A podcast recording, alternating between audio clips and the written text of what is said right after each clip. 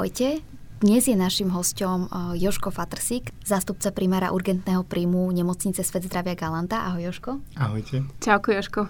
Joška Fatrsíka môžete poznať najmä z podcastu Doktor ma Filipa, o ktorom má na niečo povie dneska. Ale o čom sa my chceme rozprávať, tak to je určite o práci lekára, ktorá je hlavne v tejto dobe veľmi, veľmi náročná a určite máš, tak ako aj posluchači Doktor ma Filipa poznajú, že máš veľa zaujímavých príhod, a aj veselých, aj, aj smutných a myslím si, že aj v tejto dobe, v tej covidovej je to určite veľmi náročné, takže sa budeme tešiť na, na to, čo nám o tom porozprávaš. Tak um, Možno nám skús dať taký úvod, že kde aktuálne pracuješ, aká je tvoja náplň práce, čo robíš, čomu sa venuješ? Tak, som lekárom urgentného príjmu v Galante. Musím povedať, že jediným lekárom zatiaľ. Dúfam, že sa to zmení. S tým, že teda perspektíva, že raz by som mal asi ovládať ten urgent. Blízka atestácia v júni, dúfam, že všetko vidia, ako má. A trošku je škoda, že som tam sám, lebo určite, keby som tam mal ďalšieho lekára pod hlavičkou urgentného príjmu, tak by mi to trošku, to dosť výrazne pomohlo. Každopádne zatiaľ to nejak zvládam a pomáhajú mi vo veľkom internisti z oddelenia normálne, tí tam aj slúžia, prevažne mladší kolegovia, ktorí, ktorí teda sú pod dozorom staršieho lekára, ktorý je na Íske hore na jednotke intenzívnej starostlivosti.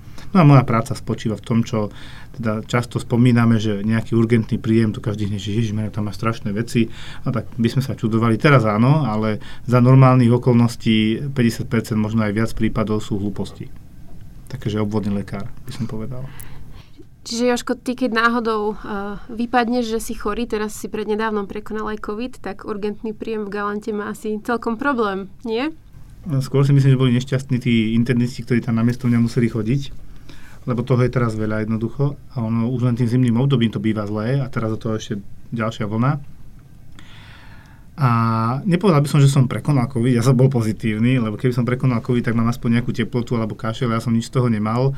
Možno lahunko upchatý nos, ale ťažko to odlišíte, keď to máte dva mesiace, upchatý nos.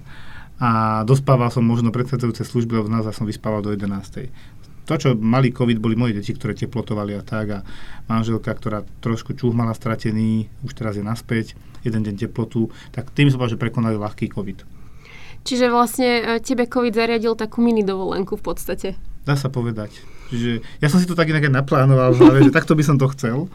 Ale ja som si potom skrátil tú dovolen- no, dovolenku, to, že som bol pozitívny s deťmi doma, tým, že som si dal urobiť test trošku skôr ako 10-dňová karanténa, lebo som veril, že už, už ten eh, piatok som mal veľmi nízku nálož vírusovú.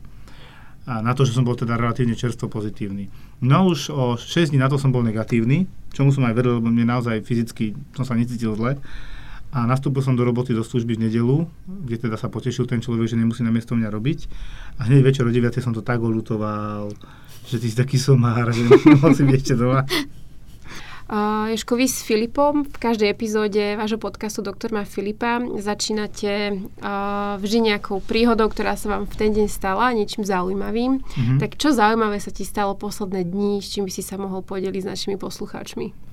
Urgentný príjem je krásny v tom, že vždy, každý deň zažijete niečo zaujímavé. Lebo aj keby ste zažili zaujímavé, je to, že ste nič nezažili. Hej?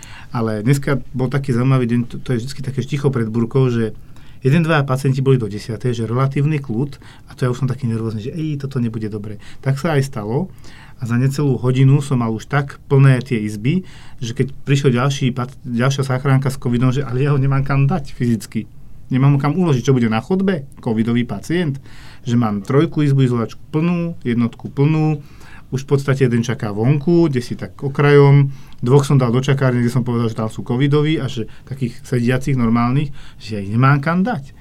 A vyvrcholením bolo, že teda som, som poprosil o pomoc internistov z hora, že no poďte mi pomôcť, lebo ja idem na pohreb, dneska, dneska som bol na pohrebe, tak som trošku skôr odchádzal, že ja vám to tu nechcem nechať všetko rozobraté. To proste, ja to nemám rád, ja koľko razy do 6. preto končím, čo teda doma nie sú určite radi, že mi je ľúto nechať rozrobených pacientov 5-6, keď viem, že štyroch z nich viem dokončiť, čo jeden na príjem, teda na domov, rozpísať tú liečbu a ten mladý lekár, ktorý tam príde po mne, sa bude asi viac trápiť ako ja, keď už nejaké tie roky má za sebou.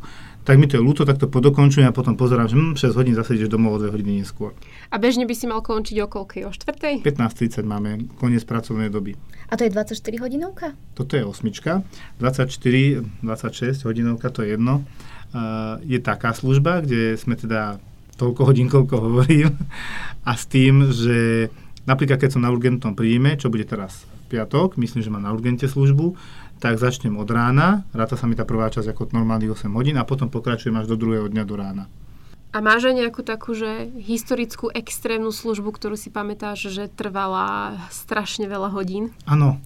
Ešte v Petržalke sa mi stala taká nešťastná vec, že sme sa nejak nepochopili s kolegyňou ohľadom služieb a Majka myslím, že nejak, že letela dokonca, niečo také to bolo a nepochopili sme sa jednoducho, ja som slúžil z piatka na sobotu a v sobotu o 11. volám, že kde si? Ja na letisku a že zalial ma pot. a, a teraz čo? Že ja som celkom unavený, mám toho dosť, tak som musel s malou dušičkou zavolať primárovi vedel som, čo mi povie, že ma pochváli v úvodzovkách a myslím, že nejakej 12. jednej naozaj relatívne rýchlo došiel. Samozrejme som, si ma vychutnal, že to je organizačná chyba, lebo vtedy som už pomáhal so službami ja, takže to bola moja chyba. Proste to bolo nedorozumenie, to sa občas stane a ten primár to poctivo odslúžil, to už mal dobrých 60 rokov, akože klobúk dole. Tak ma tak akože zachránil, lebo bola to moja chyba, keby chcel, tak mi povie, si somár, tak si to odslúž, aj 48. Ale počul som také prípady, že slúžili aj 48 hodín. Ale tak ešte, že si ako lekár môžeš aj pospať počas služby 24 hodinovej. No, myslím si, že na urgentnom príjme to ti každý povie z lekárov, že tam nechcú slúžiť práve preto, že nám sa spí naozaj málo. Čiže slovo pospať, to si pamätám ešte v Petržalke bolo, že ako často si, že aj 3-4 hodinky pospíš v službe na urgentnom príjme. Oh, raz do roka v službe, hej. A tu v Galante, ja si tiež nepamätám, že dosť dávno sa také niečo stalo, že naozaj, že 4, lebo my hovoríme o celistom spánku. To, že spím úsekovi to po pol hodinkách, to je o ničom. To si rozbitá ešte viac, to radšej si aj nelíham ale sem tam sa stávalo, teraz vôbec, teraz to je zle, jednoducho teraz sa nevyspíš. A to je jedno už teraz, či si na covidovom oddelení, kde jednoducho tam ti v noci, v noci chcú všetci umrieť, to je najhoršie. Takže beháš hore, zachraňovať a na tom urgente sú zase tie príjmy, lebo ten pacient vníma naj, najviac tie svoje ťažkosti v noci. Kedy najviac vnímaš bolesť hlavy, lahneš si, ježiš, mňa boli hlava vlastne celý deň, ale ja neviem zaspať. A toto teraz, ja, ja sa dusím a všetko ma bolí. No tak zavoláme ti záchranku, sú dve hodiny ráno, typické toto sa deje. Aj infarkty, aj porážky tak nad ránom sú dosť typicky. A ešte keď je z pol mesiaca, nie aj vtedy? To našťastie chodia viac psychiatricky a rodiť ženy, ale štatisticky to naozaj pravda je, že trošku to na nich vplýva. A našťastie tam máme dohodu, že pokiaľ je to mladý a nemá nič iné interné, tak to preberie psychiatr.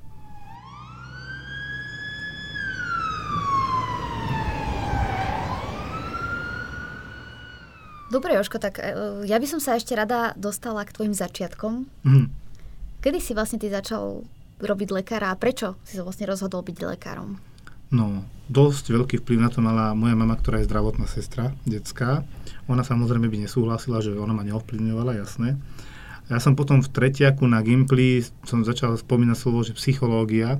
To bola dosť nešťastná, lebo dovtedy som bol tak naladený, že dobre medicína. Môj názor, že som na tom Gimply až také úžasné známky nemal, ale ja som mal známky dobre z toho, z čoho som chcel, tak toto poviem. A Vtedy ma zaujala psychológia, tak potom vznikla taká malá dohoda, že dobre, tak ja ti dovolím dať si jednu tú skúšku na školu, zaplatím ti ju na psychológiu, ale ostatné budú medicíny. Dobre, však ako ja som s tým nemal problém. Paradoxne som na tú psychológiu tie predtermíny, čo to tam bolo, to sa inak volalo talentové skúšky, tak som nespravil biologickú časť, lebo som si povedal, že to sa budem učiť až na medicínu, tam to nebude také náročné. No a tam to prišlo, že ja neviem, um, kolenný klop odpovede artikuláciou genus, to už vieme teraz, hej, ale ja vtedy, že e, toto som sa mal učiť ako 3 mesiace. Tak ja som tú psychologickú časť spravil temer na 100% a tú biologickú po 40, čo bolo cieľom na 40. Lebo som trošku to tak ako podcenil. No a potom som sa dostal na medicínu, tak e, v Bratislave, a vyšlo to, že mama mala pravdu. ono ďalšia vec, ja som štud, chvíľku študoval dve školy naraz, lebo ja som mal zábezpeku, keďže keby niečo, keby to nevyšlo, biológia, geografia, pedagogická smer, e, prírodovedecká fakulta v tiež LVUK a tu som si chvíľku ponechal len preto, aby som mal internát. A keby si môžeš ešte znova vybrať alebo rozhodnúť sa o tvojej budúcej profesii, vybral by si si znova medicínu? Neviem. Ale deťom to nedovolím. Ja to... som zasa z učiteľskej rodiny a tiež ma každý odhováral, aby som nešla na pedagogickú fakultu, takže... Učiť by som tiež asi t- zatiaľ za týchto okolností nešiel. To, to je otázka práve, lebo ja keď som začínal, ja som bol tiež taký trošku vyľakaný, by som to tak slušne povedal a ten urgent ťa zocelí. Ten urgent sú len dve možnosti. Fight or flight. Proste buď ujdeš, a to veľa ľudí zdrhlo z toho urgentu, že tak toto ja nedávam. A potom boli takí, čo zabojovali a spravilo to z nich silných ľudí. A toto sa podľa mňa stalo aj mne, že ten urgent ma vyformoval niečo k zlému, niečo k dobrému. E, ja si myslím, že aj moja žena povie, že zmenil ma ten urgent. Ja som, a nebudem sa to hambiť, občas ja ponadávame na tom urgente, jednoducho to nejde inak von. Tak keď budete robiť na stavbe ako chlapi, tak tá sa nadáva, tak to potom trošku je, je cítiť z neho, že, že ho to zmenilo, aj keď bol predtým slušný. Takže ovplyvnilo ma to veľmi. Ale ja sa na to, ne, ako mňa tá práca baví, ja som si ho vybral sám, ja som robil na novorodenskej klinike, kde som nastúpil v Petržálke a tam som dal potom výpoveď, lebo v rámci takej čudnej cirkulácie, čo si tam pán primár na urgentnom príjme v Petržalke vymyslel, lebo tam nemal dosť ľudí, tak každý mladý lekár tam ocirkuloval 3 mesiace na tom urgente. A to je jedno, či bol ginekolog, novorodenecký lekár, očný lekár, ktorí tam normálne cirkulovať nemuseli. Oni tam išli, tak podľa mňa to bola dobrá škola do života a mne sa to tak zapáčilo. Aj ten primár mi tedy povedal, že Joško, ty si makáč, ľúbiš sa mi, keď budeš mať záujem, môžeš prísť. Ja som tam mala nejaké príplatky, tak som tam sa tam vrátil aj kvôli tomu a mne sa tam naozaj páčilo. Tak a potom mi to tak už prischlo. A ty si teda chcel byť detský lekár, pediater. Mm-hmm. A ty si tuším, že v jednom podcaste spomínal, že pre teba to bolo oveľa psychicky náročnejšie vidieť, trpieť mm. malé deti. A aj to bol keby jeden z dôvodov, prečo si sa rozhodol potom ano, bol to, zmeniť. Tých 30% boli tie malé deti, trošku som si možno nesadol s kolektívom ďalších 30% a ešte tam 30%, ani neviem čoho, možno, že to, že som mohol vyskúšať niečo iné, kde mi to oveľa viac sedelo. Ja napríklad, čak oni to tam povedia, ja som nie nejaký extrémny pedant na veci a u tých detí ste museli každý pol mililiter, čo pol mililiter, desatinu mililitra presne vypočítavať. A ja som mal taký podľa mňa vždy dobrý diagnostický nos, a ako keby to nebolo až také dôležité na tej novorodeneckej časti, jak na tom urgentnom príjme. Teraz na urgente sa aj tak stretávaš jednoducho s pacientami, ktorí sú veľakrát v nejakom kritickom stave. Ako to zvládaš? Poviem to tak, že väčšina pacientov s covidom, keď už aj majú umrieť, neumierajú na urgentnom príjme. To je ako zásadný rozdiel, keď máte zlého, nestabilného pacienta, on ide rovno na príjem. Buď na isku, na áro, niečo takéto. Čiže tam to je väčšinou, že má 60 saturáciu, ja tu nebudem čakať, idem s ním hore. Ale to sme robili aj predtým, ja nebolo niečo závažné, ja neviem, komorová tachykardia je taký typický príklad, no nebudem sa na neho pozerať. Pokiaľ je ešte privedomý, tak ho jednoducho odvlečím na isku za prítomnosti mojej osoby a odovzdám ho tam, oni vidia, že aha, áno, má komorovú tachykardiu, pritlmí sa, buchne sa takto. Alebo teda kordarono sa lieči medicamentózne proste liekmi, čiže to je závažný typ arytmie, ktorý ohrozuje život človeka. Ja nebudem s tým čakať na urgentnom príjme, tam sa volá okamžite IS áro, tak tam to sú závažné veci. Čiže tých umrtí na urgente to sú skôr také nevyhnutné veci, ktorým sa nedalo zvrátiť, že príde 94-ročná pacientka s, tr- s troma onkologickými ochoreniami v terminálnom štádiu, tak sa môže stať, že ten pacient aj umre. Lebo to, nie, to, to jednoducho nepatrí náru ani na isku, toho pacienta nemusíte resuscitovať takže tým pádom normálne bude prijatý, že sa počká na výsledky a tak tam sa môže stať, že pacient umrie a je to aj očakávaná smrť. S príbuznými sa pekne treba porozprávať, to je základný problém, ktorý sa podľa mňa nie vždy stíha a robí, že treba tú, tú rodinu na to pripraviť. Povedal vám niekto, že ona je v takomto stave? Nie. A, a vy tiež kúkáte, ako oni na vás. No na tých rodinných príslušníkov asi treba ísť naozaj veľmi, veľmi citlivo ale mňa by zaujímalo, že či vás na medicíne učili, ako vôbec odkomunikovať smrť pacienta. Mali sme tam nejaké také, že etická výchova, tam som chodil často za ňou, lebo furt nejakú prácu odo mňa chcela. Doteraz ani neviem, či som jej odovzdal. A potom bola tam aj psychológia, to ma ale bavilo, to bolo to, čo som akože pôvodne plánoval na strednej škole. A bolo to tam, ale nemám pocit, že toto ma to naučilo. Možno, že trošku to mám tak prirodzene v sebe, že som ukecaný a mám tu takú tú dávku empatie a teraz nechcem pôsobiť, že namyslenie, že ja viem, že mám empatiu vysokú a tak, ale hovoria to o mne ľudia, tak asi to tak bude. No a to nemá podľa mňa úplne každý v sebe zakorenené takto komunikovať. Niekto je introvert a mu to jednoducho nejde. Hovoril si o tej pacientke 94-ročnej, že ju netreba resuscitovať. Čo ty myslíš? Je to taká pálčivá téma. To znamená, že keď ten pacient e, evidentne, my to už vieme odhadnúť, aspoň ja teda určite viem, začne umierať, ja, ja poviem konkrétny príklad. bol pacient, myslím, že dve, tri tiež onkologické ochorenia, metastázy všade, príbuzných som si zavolal, že teda pacient je v takom stave, že ja nemám problém zobrať do nemocnice, ale že či to chcú, lebo môžu si ho zobrať aj domov, keď chcú, lebo pacient z posledných dýchov nám hovoril, že on chce zomrieť doma. A pacienti v terminálnom stave, že už vieme, že určite umrú a majú paliatívnu liečbu, to tam napíše onkolog, že jedná sa o paliatívnu liečbu, že nie je život zachraňujúcu, ale život uľahčujúcu. Tak mu podáme všetko, čo je treba, tak aby čo najmenej trpel a treba sa porozprávať s príbuznými, čo ďalej. Ten pacient nám pred, pred očami umrel pred tými príbuznými. Ja som vo takých pomienkoch teraz, čo idem resuscitovať napriek tomu, čo sme sa práve dohodli, nejdem. Bolo to pre mňa divné, ale bolo by zase ešte divnejšie začať resuscitovať, keď sme sa práve dohodli, že nie. Lebo čo urobím? Ja mu zachránim život na pár hodín alebo dní, aby on ešte viac ďalej trpel. Napríklad tento pacient konkrétne, čo hovorím, jeden z tých nádorov bol nádor prostaty s metastázami do kosti. To neskutočne bolí. Takže on, keby som ho asi prebral, tak mi aj facku dá. Ja som zažil konkrétne babku nedávno, ktorú zresuscitovali asi 90-ročnú ležiacu, pozerácu do stropu a to bol jej celý život, ktorú krmili po nejakej porážke. Dostala emboliu masívnu, či sa jej upchali cievy plúcach, ktoré vedú krv na okysličenie a oni ešte resuscitovali, popri tom sa úplne bežne do lamu rebra. Tá sa také judo ubolená, dýchavičná, pritom myslím, že ľavú stranu ani nehýbala, čiže po porážke tak strašne nadávala. Že na čo, na čo ste ma zachraňovali, vy ste všetci šibnutí a ona umrela až o 14 dní chuďatko utrápená, ubolená, mne bolo tak ľúto. A teraz je presne tá otázka humanizmu, kde sme, keď ten pacient si toto želá, eutanáziu samozrejme nemôžeme robiť, zachráňovať musíme, ale do akého extrému sme ochotní ísť? A podľa čoho sa vlastne rozhoduješ v takomto štádiu? Že či idete resuscitovať alebo nie? Či no, to je o nejakej V zásade dohode? resuscituje skoro vždy, pokiaľ pacient nemá nálepku, že je paliatívny. To znamená napríklad onkolog, eventuálne zriedkavo kardiolog napíše, jedná sa o terminálny stav. To môže napísať normálne aj ja. Ja mám bežne 95-ročnú pacientku s ťažkým Alzheimerom, ktorá už len pozerá, ide zo zápalu do zápalu, už to ide mesiace, roky a ja tam napíšem, e, pacientku príjmam na oddelenie, jedná sa o prognosticky veľmi nepriaznivý stav, rodina upovedomená. Sú pacienti s ťažkým konečným onkologickým ochorením, kde ako lekári môžeme rozhodnúť o tom, že ich resuscitovať nebudeme.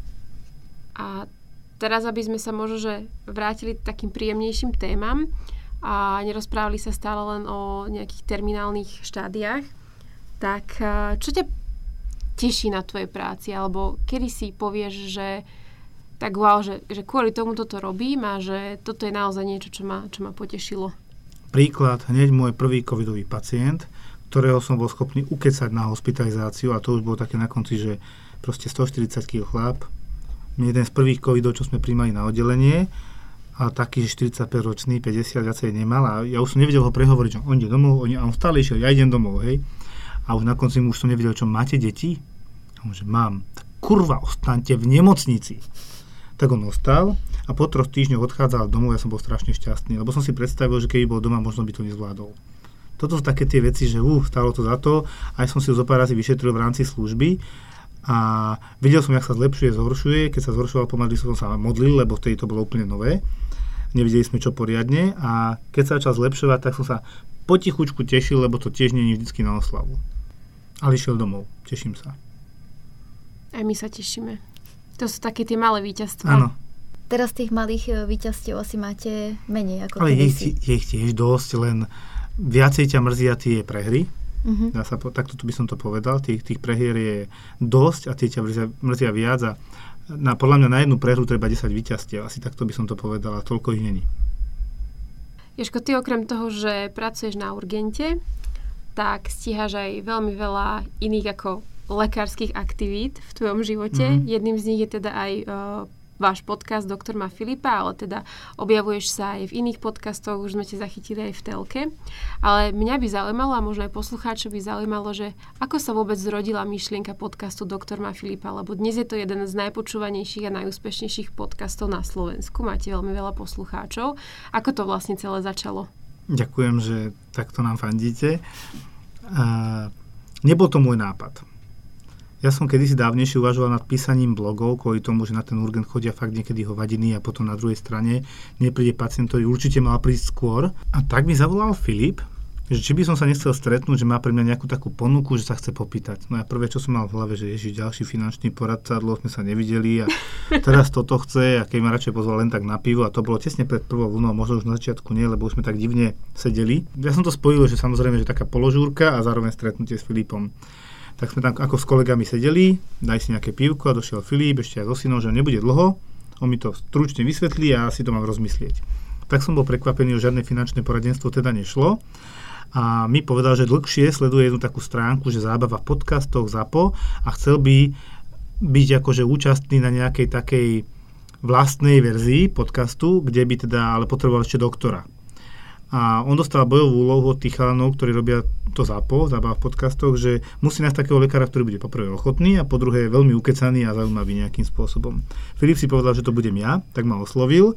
Ja som chvíľu nad tým pouvažoval, potom sme sa ešte zo pár razy samozrejme už komplet stretli aj s tými s Maťom a s Palom. No a už sme sedeli nad tým, že jak to nazveme. A musím, že dohodli sme sa, že natočíme jednu, dve epizódy a uvidíme, jak to vypáli. No vypálilo to celkom slušne, lebo také, že podpriemerné podcasty majú 500 vypočutí, my sme mali hneď 3000 z brúcha z ničoho, hej. A veľmi nám tam pomohol záchranár Robo, ktorý bol veľmi zaujímavý. Doteraz má najvyššiu počúvanosť jeho časť nemyslím, že aj 40-50 tisíc, ja už si presne nepamätám, veľ, obrovský. Wow. Aj pre mňa to je jedna z tých bombových častí, lebo Robo je veľmi zaujímavý, záchranár, pozdravujem ho.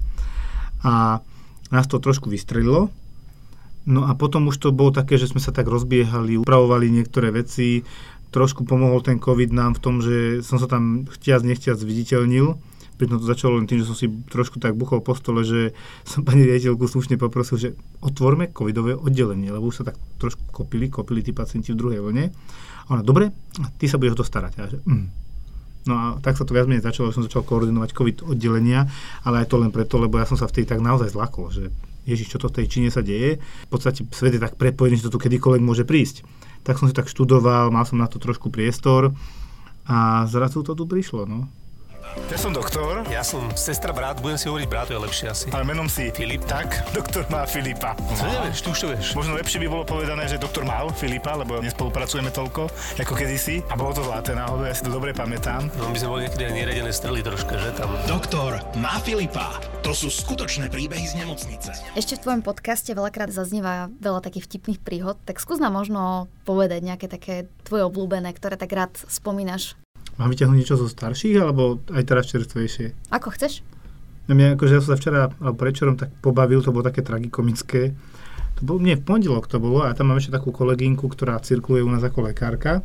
A tak sme tak išli spolu, že poď vyšetríme spolu, však nech aj vidí a tak, jasné. A bolo veľa pacientov naraz, tak 80 ročných, myslím, že aj 4 a 5. Dvaja, traja ani nekomunikovali poriadne, takí už naozaj starúčky, senilní, dementní, jedno možno aj porážka. A teraz sme išli, vyšetriť jedného z nich. Teda ja som bol v tom, že teda ideme za tým konkrétnym a už iba Dobrý deň, pán Desider. Pán Desider nič, otočil sa chrbtom. Že pán Desider, no čo sa stalo? Nič, nereaguje na mňa. Ale pán Desider, čo je, čo sa deje? Neodpovedal, hovorím, že na čo A Afáziu, porážku, nerozpráva kvôli tomu. Teraz som si začal tak vyšetrovať, pozerám nohy, idem si ho popočúvať, celého nie. A idem popočúvať a pozerám na tú kolegyňu a ona na mňa, že prečo má pán Desider prsia? A hovorí sa vzájomne, že to asi nebude pán Desider.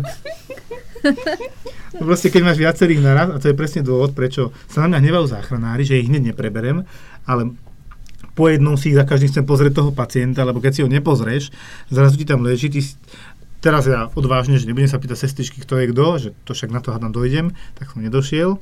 No a potom smiala neurologička, keď som ku tejto pani volal, že že však ona rozpráva, hovorím, ja už asi viem, prečo som mnou nechcela rozprávať. tak, lebo som oslovil pán Desider. A stali sa aj príhody, kedy si chirurg pomýlil práve kolno s ľavým a odoperoval zle, takže toto sú ešte tie príjemnejšie a príhody. A zastanem, oni mali operovať obidve. Takže tam by to až taký problém nebol, len že vraj vložky, lebo o tomto príbehu dobre viem, to je jedno prečo. A tam sú tak, tzv. vložky, hej. A kedy si boli tie vložky úplne rovnaké, takže bolo jedno, ktoré koleno začneš. Uh-huh. Hej, ten pán doktor bol, myslím, že 30 hodín v službe, to je ďalšia vec. A napriek mnohým kontrolám, ktoré v každom systéme sú, aj v tomto je, tak sa tam proste stalo, čo sa stalo, ale problém by to nebolo, keby teraz po novom už neboli vložky tak, že je na prave iná, na ľave iná. Tak sa na to prišlo. Že mali treba pripravenú na pravé a operovali ľavé. Okay. Čiže za normálne okolnosti v minulosti, keby sa to stalo, sú rovnaké, no tak urobíme dneska ľavé a a budúce pravé. Teraz si povedal, že vlastne máš niekedy návaly pacientov, tak ako sa pacienti triedia, keď prídu do nemocnice? Tak, cieľ je, aby to bolo, že máme triediacu sestru, ktorá si pacienta poriadne pozrie, náhodí ho do počítača, tak ako to funguje už vo viacerých nemocniciach svetu zdravia.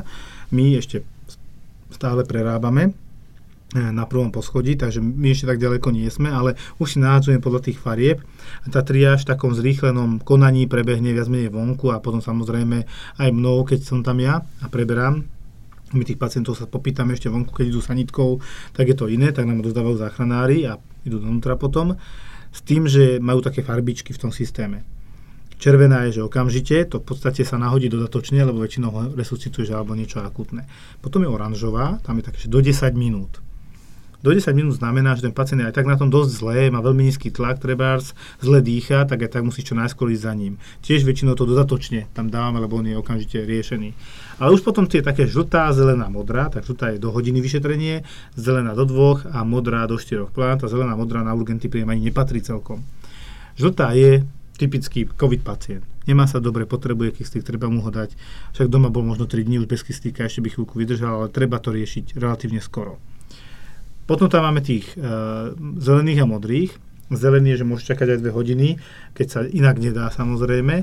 A to už sú pacienti, ktorí narazil som si členok a bolí ma to. Sice sa stalo pred troma dňami, no neumiera, ale má nejaké ťažkosti, treba to pozrieť, či to nie je zlomené. OK. A nejaké dve, dve hodiny tomu nejak extrémne neublížia. Hej. Iné je bolo, keď prišiel s rozťatou hlavou a treba to do 6 hodín pošiť. No a teraz tam máme tých modrých, ktorí podľa mňa vôbec už nepatria na urgentný príjem. To je typ, že nedávno prišiel pán, že on by chcel niečo od bolesti, boli o zub. Dve hodiny ráno.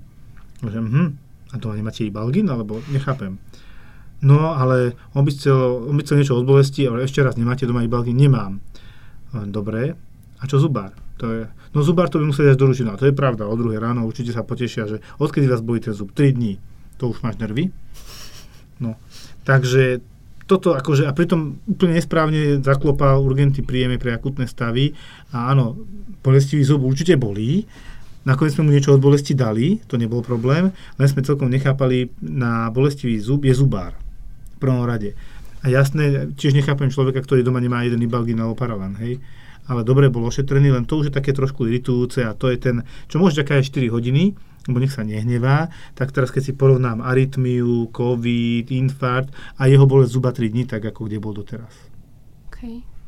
Ty, ty aj svojim podcastom vlastne sa snažíš trošku viacej edukovať ľudí, aby, aby nechodili na urgentný príjem nazvime to, že so somarinami, hej, keď samozrejme presne ako hovoríš, že bolesť zubu je nepríjemná, ale asi to nie je niečo, čo nevydrží do rána. Áno. No každý pacient si myslí, že on je ten najviac chorý, to je jasné.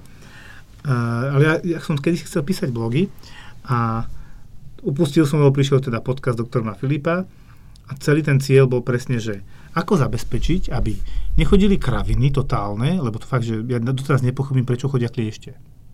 A vybratie kliešťa prídu o 3 ráno bez problémov. To, že to ešte v noci, to iba tak e, vyaugmentuje tú situáciu, zhorší v tomto smere.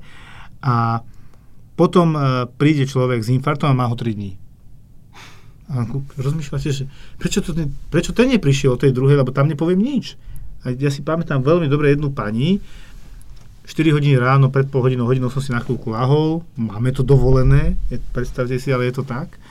A zaklopal mi na dvere, myslím, že sestrička, že prišla sanitka, že bolesť na hrudníku, ale že to EKG sa jej nejak tiež nezdá ani záchranárom. Tak som došiel, hneď som sa zobudil, ak som kúkol na to EKG, tam bol STEMI, infarkt. To, to je taký infarkt, ktorý hneď vidno na EKG pre lekára akutná záležitosť, to je závažná vec. A pekné na tom bolo to, tak sú tie pocity, že vieš, vieš pomôcť. Veľmi rýchlo sme vyšetrili pacienta, napísali nález, podali liečbu a myslím, že ešte tá istá sanitka zobrala pacienta do Nitry na zákrok kvôli tomu infartu. Hej. Na to sme tam. Alebo kedy si dávnejšie jedna pani, že volala o 11. v noci, ja som ešte niečo dorábal a volá mi na telefón, že dobrý deň, ja mám asi arytmu, neviem čo, neviem čo. No a koľko vám ide srdečko? Že 200. Tak príďte a môžem, na to sme tu. A bola úplne hotová, že ja som jej povedal, že na to sme tam. Tak ale dokiaľ, keď má niekto 200 za minútu, naozaj to nie je sranda, to môže byť kľudne niečo vážne. Nakoniec to bola SVT, to znamená, že supraventrikulárna tachykardia, jeden z tých z tých me- menej nebezpečných arytmí, v podstate je nebe- nie je nebezpečná, len je to veľmi nepríjemné, lebo 180 za minútu nie je boh vie čo, je to ukázalo 200, ale to bolo okolo 180. Políčili sme ju, nakoniec s normálnym rytmom 90 za minútu pekne domov, ale ja vôbec sa nebránim tomu, že prišla, patrí to tam, hej, takisto bolesť na hrudníku, jasné, ale my sa snažíme tých ľudí edukovať, aby povedzme trošku si aj sami to vyhodnotili a nie cez Google, lebo Google vám neporadí. Proste on nemá tú diferenciálnu diagnostiku v hlave, ani, ani nijak to tam nevie odlišiť, lebo to spracúvate vy. On spracúva vaše vnemy a nevie ich vyhodnotiť tak, ako ich vyhodnotí skúsený lekár. A to je ten obrovský rozdiel. A samozrejme, že keď teraz budete mať 5 akútnych pacientov naozaj chorých a 20 v podstate nie až tak chorých, tak sa na tam sem tam priplete do cesty aj ten menej chorý, ktorý sa v cestu až dostane a si poviete, no dobre, tak teraz za ním bolo veľa chorejší ako tento pán, hej? A teraz kto je na vine? No, zase budeme v konečnom dôsledku na vine my a my by sme boli radi, keby tie menej akutné stavy si to porešili buď na LSPP alebo obvodného a na ten urgent išli naozaj, keď to je urgentné. A hlavne treba povedať, že urgentný príjem neznamená, že budete urgentne rýchlo vyšetrení a že tam patria urgentné závažné stavy. To je ten hlavný odkaz taký. A prečo chceme, aby tam chodili iba tí chorí, prečo máme, že nie že problém, my ošetríme hocikoho. Ale si musí počkať, eventuálne pôjde niekde inde skúsiť, ku obvodnému a tak, kam patrí. Lebo aj dneska ráno prišla pani, že jej vyskočil tlak. A bolo tam, ja som tam za chvíľu 150 na 90, nič strašné. A ťažkosti nemá, ale teda vyskočil jej tlak. Na to máš obvodného lekára, zavoláš mu, vyskočil mi tlak, pozrite ma, on ti nastavil lieky, ideme ďalej. Je iné, ako keď prišiel pacient s bolesťou na hrudníku, zaklopal, fú, nabral som si 200 na 100 a mi na odpadnutie nie mi dobre a môže mať kľudne aj infarkt. Potom ti povie, že otlačí na hrudníku, to je jasné, ten tam patrí. Ale teraz, keď títo dva zaklopú, obidva povedia, že má vysoký tlak, koho má zobrať? No tak na to je tá triáž. A zoberie samozrejme toho, ktorý sa aj vyzerá, aj sa cíti horšie. A nie toho, ktorý teda podľa mňa mohli úplne v pohodičke ku obvodnému lekárovi, ale z nejakého dôvodu, možno pohodlnosti, že obvodného má 20 km vedľa a on tu bol dole pozrieť príbuzného, to sa tiež deje, tak sa zaklopem na urgentnom príjme, či ma nepozrú už, keď teda niekoľko dní riešim ten tlak. Alebo je len hypochonder, čo je vlastne tiež aj diagnóza. To sa deje, jasné, aj to sa deje, ale to takto nemôžeš povedať, ty si musíš vyšetriť. Mm. Čiže ja aj sestričkom hovorím, nie, že otočiť pacienta preč. To proste od Petržalky, čo tam bol primár, skvelý v tomto smere, ma naučil neotačať pacientov. Tebe sa zo sprostého hrdla môže vyklúť meningitida, zápal mozgových blán, naozaj. Ale keď sa s ním porozprávaš trošku, už získaš nejaký ten obraz a vieš ho posadiť a povedať mu, nehnevajte sa dve hodinky. Ja som raz, a k tomu sa síce nerád priznávam, ale raz sa mi stalo, že prišla pani, tak 45-ročná, keď druhé alebo tretie ráno. A mne to vlastne asi ododávala aj sestrička, že je tu pani, že ju boli chrbát, že ona už tu takto bola pred pár dňami, dostala nechci a veľmi jej to pomohlo. A hovorím, kedy tu bola vtedy? Že tiež takto v noci. Hovorím, to je super, to je krásne. Že dobre, tak je povedz, že naozaj, že 4 hodiny, že ja teraz kvôli tomu nepobežím, ja si dorobím veci, čo mám. Počká. Potom ja už neviem ako, porobil som si pacientov, potom som si na hodinu asi aj lahol, zabudol som na to a ráno idem na sedenie a som mu tam zbadal, vtedy mi to doplnil, Ježiš ja som na ňu zabudol. Potom som sa rýchlo po sedení vrátil, hneď som mu zobral donútra, vyšetril, dal som jej injekciu, napísal lieky na domov a ona sa ma tak ako spýtala, pán doktor, a to ste ma za trest nechali čakať? Som inak, väčšinou tí ľudia odídu, hej, keď teda to je hlúposť. A ja hovorím, viete čo, nie že za ale nehnevajte, dokončil som si, čo som mal a potom sa priznal, že som zabudol a na druhej strane naozaj toto nepatrí na urgentný príjem, že vy si idete po injekciu, ako keby som šiel do obchodu toto není obchod, to je urgentný príjem. A nevyzerá ste tak schvátené. No tak ju to pobolieva, akože však, áno, neboli to tak strašne, ale chcela tu nechci, že jej to pomohlo. Hovorím, že tabletky ste minulé nedostali, že nie. Tak ja ich píšem, teraz nie je to problém, ale toto máte obvodného neurologa, idete ďalej. Že dobre. A prijala to úplne v pohode, evidentne inteligentný človek. Bolo mi to už potom aj trochu ľúto, že som na ňu zabudol na tú hodinku, dve, lebo chudiatko tam čakala dokopy 5 hodín aj si to vystála a ja vtedy ale poviem, to si ja zaslúžiš potom, že aj keby neviem čo, tak ja, ja cítim pokoru, že toto som posral a stane sa to, som len človek, že zabudnem, lebo teda riešiš akutnejšie veci.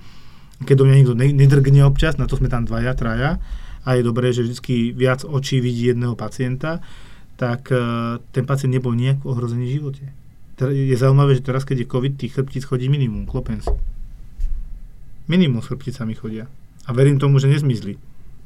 Podľa mňa my Slováci sme tak ako keby prirodzene na to naučení, že, že vlastne s akýmkoľvek problémom, ktorý máš, že ten lekár sa na teba pozrie, Mm. kdežto v zahraničí to môže, že nie je také pravidlo, že ty sa k lekárovi dostávaš až v tej nejakej tretej, štvrtej fáze, keď ťa ako keby vyšetril nejaký, ja neviem, zdravotnícky pracovník, zdravotná sestra a tak ďalej. bola vo Veľkej Británii, že? Nebola, ale Počula si. viem, viem, aké sú zdravotné systémy inde v zahraničí. No, môj brat, keď bol vo Veľkej Británii a napadli ho tam, že vraj Poliaci rozbili mu hlavu, tak ho tam nechali čakať 24 hodín.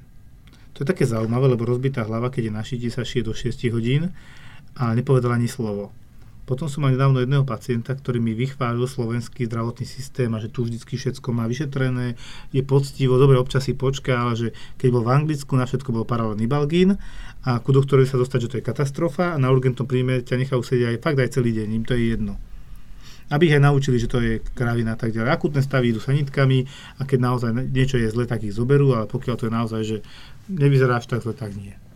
A on to teda, veľmi si to vážil, myslím, že dvakrát bol vyšetrený ako bolesti na hrudníku, za každým vylúčený infarkt, aj keď nejaké to poškodenie srdca sme tam uvažovali s kardiologom, tak sme mu tam doporučili to vyšetrenie na tom vyššom pracovisku pre nás KC Nitra, Kardiocentrum Nitra, s ktorými silno spolupracujeme, ďakujem im za to, kde teda riešime takéto záležitosti okolo infarktu.